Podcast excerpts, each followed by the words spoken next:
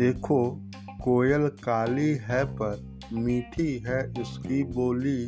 इसने ही तो कूक कूक कर आमों में मिश्री घोली। कोयल कोयल, सच बतलाओ, क्या संदेशा लाई हो? बहुत दिनों के बाद आज फिर इस डाली पर आई हो।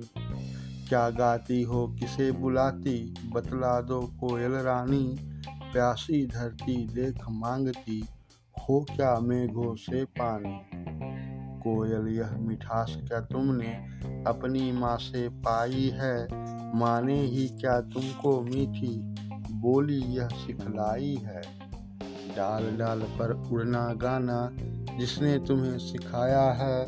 सबसे मीठे मीठे बोलो, यह भी तुम्हें बताया है। बहुत भली हो तुमने माँ की बात सदा ही है मानी। इसलिए तो तुम कहलाती हो सब चिड़ियों की रानी।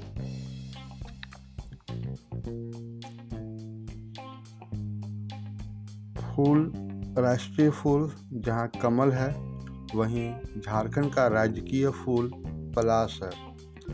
पशु, बाघ, राष्ट्रीय पशु तो राजकीय पशु हाथी।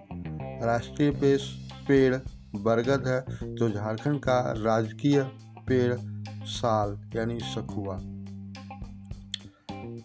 राष्ट्रीय चिन्ह अशोक स्तंभ तो झारखंड का राजकीय चिन्ह गोलाकार है, जिसमें बाहर से अंदर की ओर क्रमशः हाथी, पलाश का फूल, नर्तक नर्तकियों का समूह तथा छोटे छोटे वृत्तों का घेरा है। मध्य में अशोक स्तंभ है।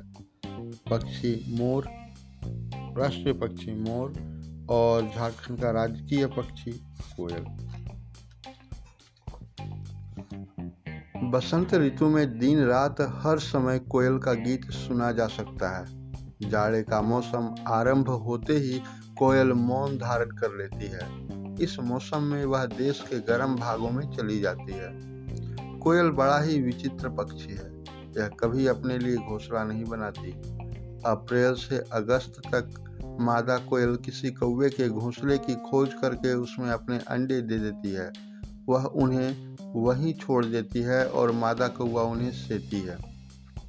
कोयल के अंडों का रंग हल्का सलेटी होता है, उन पर भूरे रंग की चित्तियाँ रहती है।